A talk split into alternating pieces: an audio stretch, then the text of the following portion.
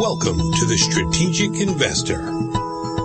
Join us as we interview some of the world's most productive asset managers and uncover sophisticated and unique investment strategies in the markets. Here is your host, Charlie Wright. Hello and welcome to Strategic Investor Radio on OCTalkRadio.net, where we bring you investment strategies you are not hearing elsewhere. Please contact us at info at strategicinvestorradio.com and visit our website to hear podcasts of any and all of our interviews and shows, strategicinvestorradio.com. Today is February 5th, 2016. I'm Charlie Wright, and we're very pleased to have as our guest today Kevin Mirabile, author of Hedge Fund Investing, A Practical Approach to Understanding Investor Motivation, Manager Profits, and Fund Performance. That's a recently released second edition of this book by Wiley Publications. So Kevin, welcome to Strategic Investor Radio. Thank you, Charlie. Appreciate being here today. So, Kevin, I see that in your background you are a professor professor of finance at Fordham University. You have a PhD in finance and economics. You have a 30-year uh, storied career on Wall Street at a number of firms, and you're a CPA. So, tell us, uh, do you know what you want to be when you grow up? Well, it took me a long time to figure that out. And uh, I had always been attracted to banking and finance. As a young auditor, I had the opportunity to work on some high profile engagements like Salomon Brothers. And eventually I found my way to these new investment partnerships called hedge funds in the early 1980s that grew to the large institutional and high profile entities we know today. Okay. And so anything about your background, Germain, that we, we did not mention there?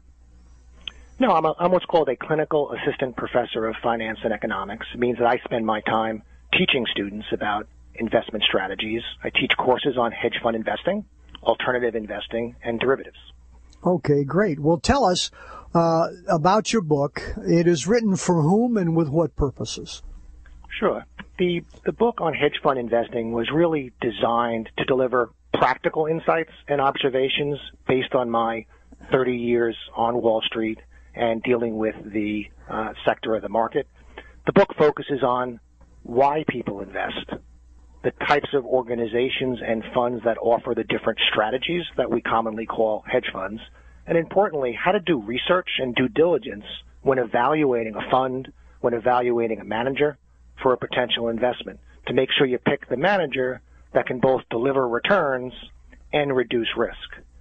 So let, us begin with the question here, uh, Kevin. There are about 8,000 stocks. There are about 15,000 mutual funds. There are hundreds of ETFs. There are lots of REITs and other publicly traded um, investments. So tell us, why should the private investor even get involved or be focused on in any way the 10,000 hedge funds? Well, I think hedge funds are important to the private investor for a variety of reasons. The primary one is that they reduce risk. In other words, hedge funds have profits and have losses just like traditional stock and bond and ETF investments. But they tend to have their losses at the time when your traditional investments are having gains, and they tend to have their gains when your traditional investments are losing money. So for example, in 2008, when the market was down 40%, hedge funds were only down 10 to 20%. So they act as diversifiers, and in the best scenario, when you combine hedge fund investments with traditional investments, you get to reduce your risk and increase your return at the same time. But again, the, one of the big challenges with hedge funds is that they're typically illiquid or limited liquidity, and they typically have the, these very high minimum requirements so that the vast majority of the private investors are locked out of them. So how do you recommend that the private investor deal with that? That's absolutely right. So for the majority of the first 30 years of the hedge fund industry, an investor had to be accredited. An investor had to be high net worth in order to invest in a hedge fund in the first place. And when he did, he might not be able to get his money back on a uh, daily basis. He can only get it back on a quarterly, semi-annual, etc. Well, what's happened over time is the hedge fund industry has migrated, and now today many hedge fund strategies are being offered as mutual funds. These mutual funds that are offered by some of the leading brand names like AQR and other hedge fund houses now offer a product in a mutual fund wrapper that is available to the individual investor with a minimum investment sometimes as low as $2,500. These are referred to as liquid alternative investments, and it's actually the highest growth area in the hedge fund world. The assets under management are now approximately 15 to 20 percent of all the assets under management in the hedge fund space. So it's no longer a private fund structure and illiquid market. There are now plenty of opportunities for retail investors to participate in this space. Okay, so so tell us one of the things that uh, um, is a challenge of that is that the fees are so high for hedge funds. The typically typical two and twenty. Uh, is that still the case, or are they being more reasonable these days? How how's that working? Well, for the private funds, they historically had offered their products at a two and twenty fee structure, as you suggest. But over time, those pressures on the fees from institutional investors and the market now is made up of many more institutions and pension plans than individuals, those fees on private funds have actually come down quite a bit. So if you look at the recent data, the typical hedge fund fee is more like one and a half and 15. Having said that, these new liquid alternative investments, well, they're not allowed because they're mutual funds to charge performance fees at all. So what they charge is effectively a management fee only, and yes, it may be one and a half to two percent higher than the traditional active stock fund. But I believe when you look at the risk and the return profile, it's well worth the additional fee. Well, that's encouraging news here. Uh, tell us, uh, tell us about some of the research that you did and some of the things you found in doing the research for this book, here, Kevin. Well, one of the things was that you really can't look at hedge funds as an asset class. In fact, if you think about it, a hedge fund is a legal entity. It's a limited partnership investment. Similar to the way a mutual fund is a structure, not a type of investment. Right. When you're looking at hedge funds, you really need to look at the underlying strategies. There are four major strategies. You have long short equity, you have global macro, you have event driven, and you have uh, relative value. And one of the things that you'll see is in any given year, let's take last year for example, you could have a situation where on average hedge funds produced a very small return, say 1%.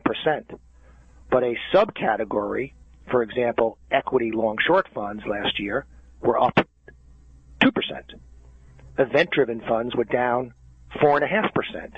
So one of the key things is that you have to be very specific when looking at hedge fund investments each of the hedge fund managers and products that are offered, whether they're private funds or mutual funds, are very bespoke and unique. And you have to look at each specific fund because the dispersion of returns across managers is relatively high.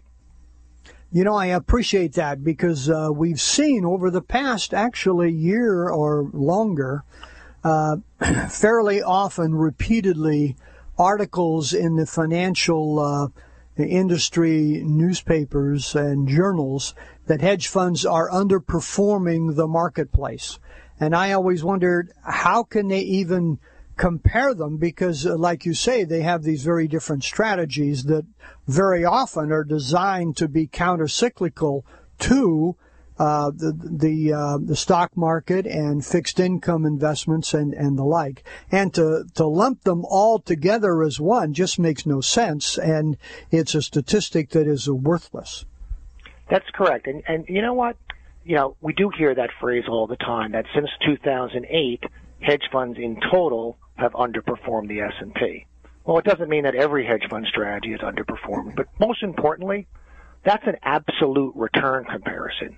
You're simply saying, did the S&P earn more or less than a hedge fund strategy? It doesn't consider risk.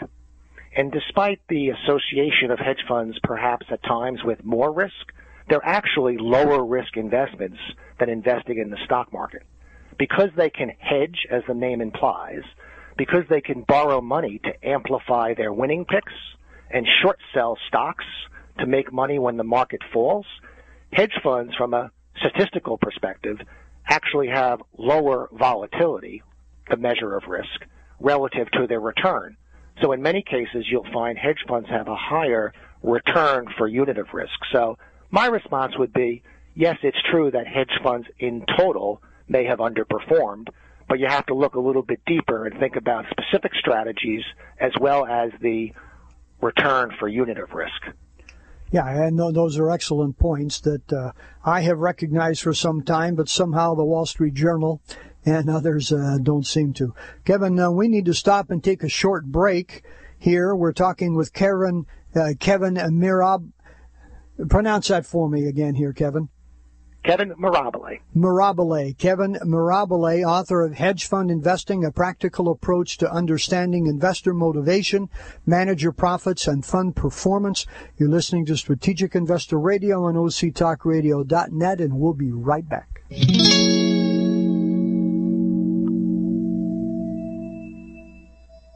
According to the consulting firm Strategic Capital Allocation Group, every decade since 1900 has experienced at least one bear market, and several have experienced as many as three.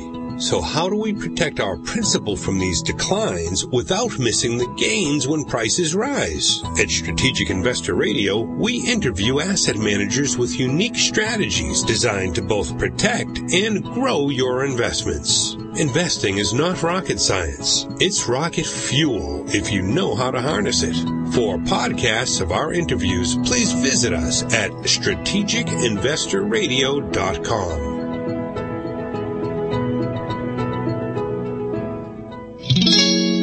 And now back to Charlie and his guest. Thank you, Paul. Again, we're talking with Kevin Mirabile, author of Hedge Fund Investing. And you're listening to Strategic Investor Radio on OCTalkRadio.net. And so, Kevin, uh, question that uh, uh, s- some things I have heard about uh, hedge funds over the years, and that that that is that there has been a a, a brain drain from mutual funds to hedge funds because of the uh, high profile of many of their people and the high income that they purportedly make. Uh, from your experience, uh, is that the case? I think that's a fair assessment that, you know, over time, uh, due to the fact that the hedge fund manager can charge a performance fee and can run his own business uh, and have more flexibility, he's allowed to borrow money, sell short, or use derivatives. Over the years, you've seen many high profile exits from the traditional mutual fund space uh, to the hedge fund space. To a certain degree, that is reversing now as we find mutual funds looking to offer hedge fund strategies. So we're starting to see many of the best and brightest long only mutual fund managers be allowed to experiment or offer hedge funds under their brand name wrapper. So uh, I think it is true that in the first 20, 30 years of the industry, a lot of the talent migrated not just from mutual funds, but also from the bank proprietary trading desks to the hedge fund environment, which gave managers more flexibility and discretion. But we are seeing some of that reverse today where mutual funds are trying to attract their own in-house hedge fund managers to service their mutual fund clients. Very interesting. Uh, so one of the common strategies that you mentioned was was uh, long short equity, and I believe that was uh, the first strategy of hedge funds when they started. Uh, when did hedge funds start? Wasn't it back in the 1940s? You can go back to Alfred Winslow Jones, who launched a, hedge fund in the 1960s. And he was one of the first uh, managers to offer his friends and family an opportunity to invest as limited partners. And he took their money and was able to borrow additional money from his broker and uh, pioneered short selling. And he was able to make bets that uh, were in companies he really liked and thought would go up, as well as make bets on companies he thought were uh, growing too quickly and likely to fall. Also, Warren Buffett is credited as being one of the first hedge fund style managers because in the early Buffett portfolios, he was taking concentrated bets on a small number of companies, borrowing money in order to make those investments, and provided um, limited transparency to his investors, like many hedge funds. But the hedge fund industry was quiet for about 20 years. Industry groups like HFR, which reports hedge fund returns, and other indices only really started in 1990. So the modern day era of hedge fund information is really from 1990 to present. Most of the data regarding the early pioneers in hedge fund investing is no longer available or no longer exists. Very interesting. So, so tell us, there are about 10,000 hedge funds today. Is that about the same number as five years ago, or are they doubling every other year? Uh, what has the growth been like? Well, hedge funds reached a peak around 2007, just before the market crash. Uh, going into that period of time, 2006, 2007, you, you always had more new managers than managers closing and, ma- and they, they peaked at around 8,000 in 2007. After the market crash, we started to see many more managers close than new managers launch. And today, they, we've creeped back up so that we have a total universe of about 8,500 hedge fund managers and about 1,500 what we call fund of fund managers. So those are managers who collect invest, investor money and then allocate it to 5, 10, 15 hedge funds. It's sort of a, uh, an intermediary for hedge fund investing. So hedge funds by themselves, about 8,500, up 10 or 15 percent from the market crash. Okay, again, it is a very interesting uh, statistics here. So let's say, uh, Kevin, a particular investor uh, would like to consider hedge funds, and I presume long short equity would be a good place to start. what what would they do? How would they get started? You know, I, I think long short equity is a good place to start because most investors are familiar with active equity management. But what you have to do is take your time. You have to work either on your own or through a trusted advisor. And what we, what I typically suggest, and I, and I outline in my book, is that you should take three to six months to evaluate monthly performance. You should receive a manager's fact sheet you should evaluate his returns relative to his stated objective. You should look at how his returns vary in changing market conditions. If the market goes up and he's a long short equity equity manager, did he make more or less than the change in the S&P 500? You want to look at the volatility. How much did the manager lose or gain each month and what was the worst case drawdown that the manager experienced during the period? You then have to start to consider other things like who is the manager working with? Who are his service providers? So who values the portfolio? Who makes sure that the cash you gave to the hedge fund manager is where it's supposed to be? And because hedge funds can be unregulated or lightly regulated, it's important that you or your advisor investigate what choices the manager has made. This is another area where hedged mutual funds and liquid alternatives are attractive because the mutual fund industry is more regulated than the hedge fund industry, and the manager knows that he has to keep his assets at a certain bank for custody, has to have a audited set of financial statements. So when you're doing your due diligence, you want to look at who the manager has chosen for these important uh, roles and responsibilities. So, Kevin, tell us a little about event-driven strategies. Event-driven strategies, yeah, as the name implies, are investments that have a very binary outcome. The investment either pays off a lot or loses a lot. So, for example, an activist fund, a risk arbitrage fund, a biotech fund, the manager is placing a bet or making an investment that a drug will get approved. If it gets approved, the prospects for the company go way up and the company's stock price jumps significantly. If the drug is not approved, you'd see the opposite effect. In a risk arbitrage, a manager may decide that a takeover that has been announced is going to in fact take place. So they'll buy the target company, wait six months for the acquisition to go through, and earn the premium, which is the extra over the current traded price of the target that the buyer was willing to pay. premium, premiums can range from as low as 3 to 5% to as high as 20 or 30%, depending on the activity. And the, the last of the activist funds, when the hedge fund manager takes on a more active role with the company, so he actually may lobby to get a board seat or two, may provide strategic advice to the company and say, hey, I think you should spin off this division. I think you should pay a higher dividend. And you find that if management adopts the hedge fund manager's suggestion and they were the right ones, that the stock value gets released and people make a lot of money.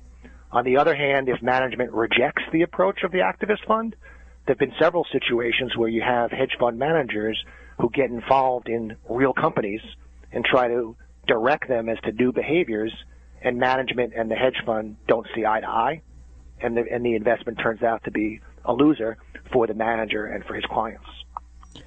You know, what's interesting about this, um, Kevin, is uh, each of those strategies that you've defined, especially the early ones, the, the long short equity, the, uh, the arbitrage, and uh, that third one uh, that I don't recall right now, but uh, they all are t- trading market risk for manager risk. All of them can make or lose money in a good or a bad market. It's just a matter of Uh, the event driven was the third one I was thinking of. It's just a matter of the ability of the manager to call, to make the right call. It's not based upon a market. Whereas in, for most investors, well, for any investor who is long only, their risk is a market risk, not really a manager risk.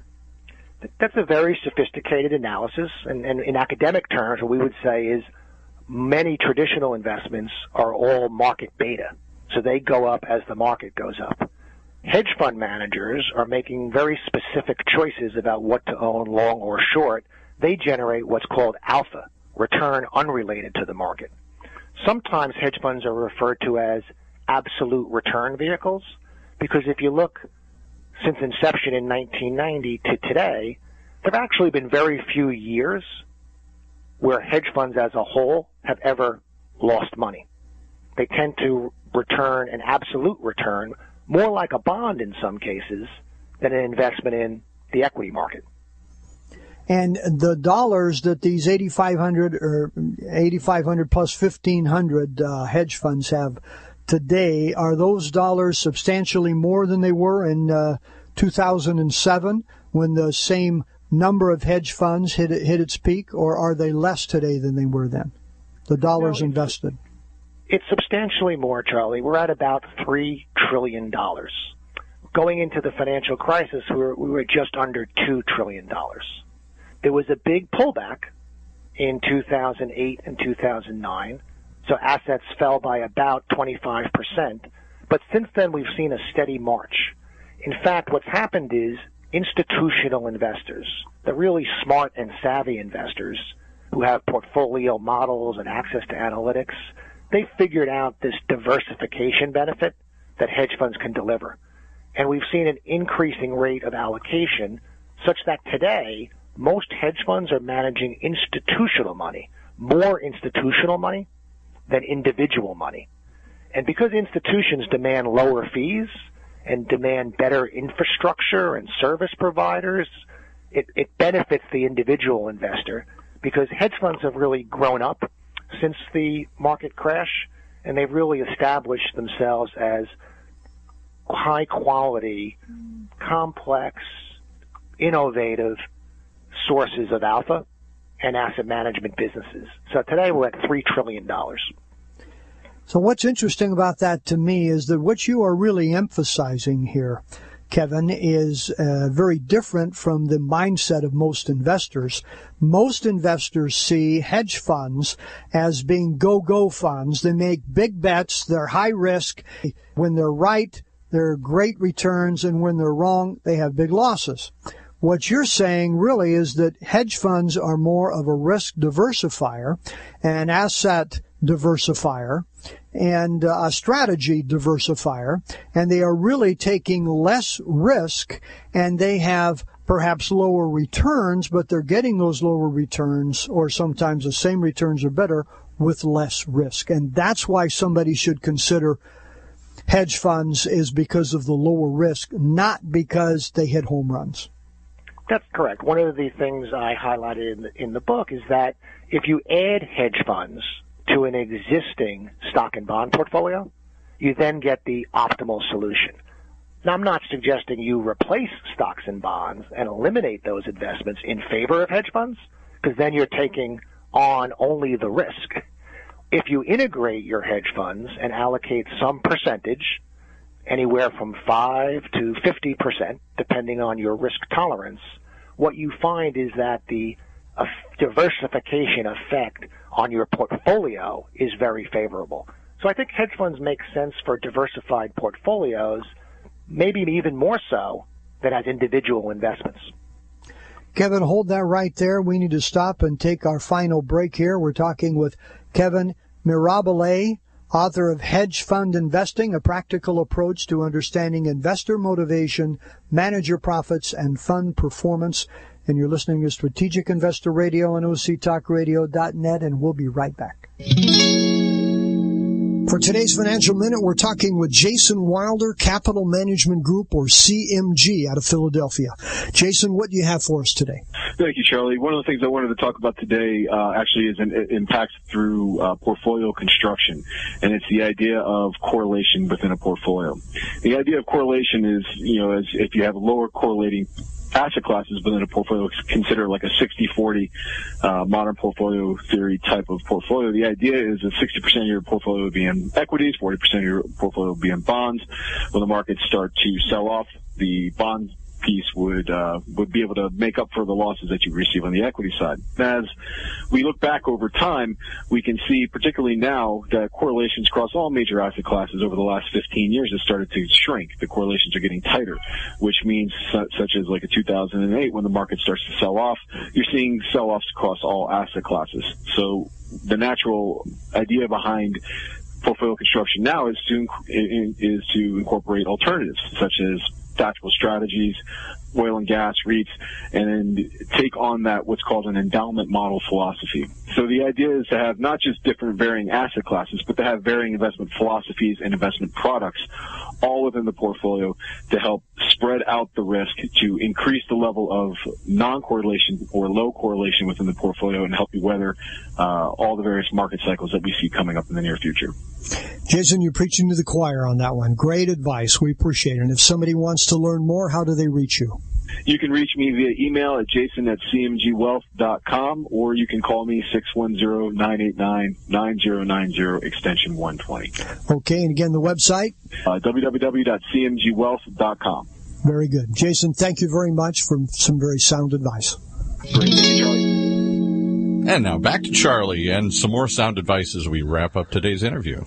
Thank you, Paul. Again, we're talking with Kevin Mirabile, author of Hedge Fund Investing. So, uh, Kevin, a couple of questions here. Question number one What do you think you have learned by writing this book about hedge funds? What have I learned? I, I think I've learned that it's it's important to look at hedge funds from a holistic perspective you have to look at their strategy, their business management skill, their service providers, not just returns. Very interesting. Uh, uh, most advisors would disagree with you and say that the client agrees with that in theory, but in practice, they want to see those returns here. Uh, but but I certainly understand what you're saying, no question about it, uh, especially in regards to the amount of risk that is taken on. Uh, the second question we'd like to ask, and this is a question we always ask of our guests here, what keeps you awake at night? You know, that's that's an interesting question. I guess I would have to say that you know, I do fear that in general people aren't saving enough, that there's too much debt, gridlock in Congress, you know, a number of issues that kind of cause people to take a very short-term view when it comes to their investing. And I think news travels so fast and gets amplified so often that relatively small items that have short-term consequence tend to cause people to make big actions. I'm going to sell my portfolio because a piece of news came out about the emerging markets this week. And I, I worry that that's not healthy for the markets. If investors take a long-term view and allocate their assets appropriately, then I think the markets would be a little less volatile, a little more stable. So I do worry about uh, in this increased information age that we have overreaction to information that sometimes hurts uh, ourselves and, and our investment decisions. Yeah, no question about it. And uh, the world of finance and investing is not the only part of the world that's impacted by those uh, sociological changes and demographic changes here, uh, unquestionably. So tell us, uh, give us the website of your book and those interested, uh, how they would follow up here. Sure, it's really simple. You can go to the publisher's website, wiley.com. Simply type in my last name, Mirabile, M-I-R-A-B-I-L-E, or keyword hedge fund investing. You could also go to any major real, real uh, uh, retailer such as Amazon or Barnes and Noble and type in the title of the book, Understanding Hedge Funds by Kevin Mirabile. Okay, very good. And so, what final words do you have uh, for our listeners here today? I guess I would just ask people to uh, remember or recognize that you know, hedge funds are tools that can help preserve and grow wealth when used properly. That the environment and the available information is rapidly changing. So investors who take their time to understand this asset class can certainly benefit. And those that who, who are unable or maybe unwilling to take the time, uh, perhaps this is not an asset class for them. Excellent advice. We appreciate that. So, Kevin Mirabile, thank you very much for joining us today, author of Hedge Fund Investing, a practical approach to understanding investor motivation, managing manager profits and fund performance here on Strategic Investor Radio on OCTalkRadio.net, where we bring you investment strategies you are not hearing elsewhere. Again, we encourage you to contact us at info at strategicinvestorradio.com and visit our website to hear podcasts of all of our interviews and shows, strategicinvestorradio.com. This is Charlie Wright. Very pleased you've joined us today, and we wish you enjoyable and productive investing. Thank you, Charlie. You've been listening to The Strategic Investor, your source for compelling investment strategies from some of the most productive asset managers in the industry. For unique investment strategies, visit us at strategicinvestorradio.com. Investing is not rocket science.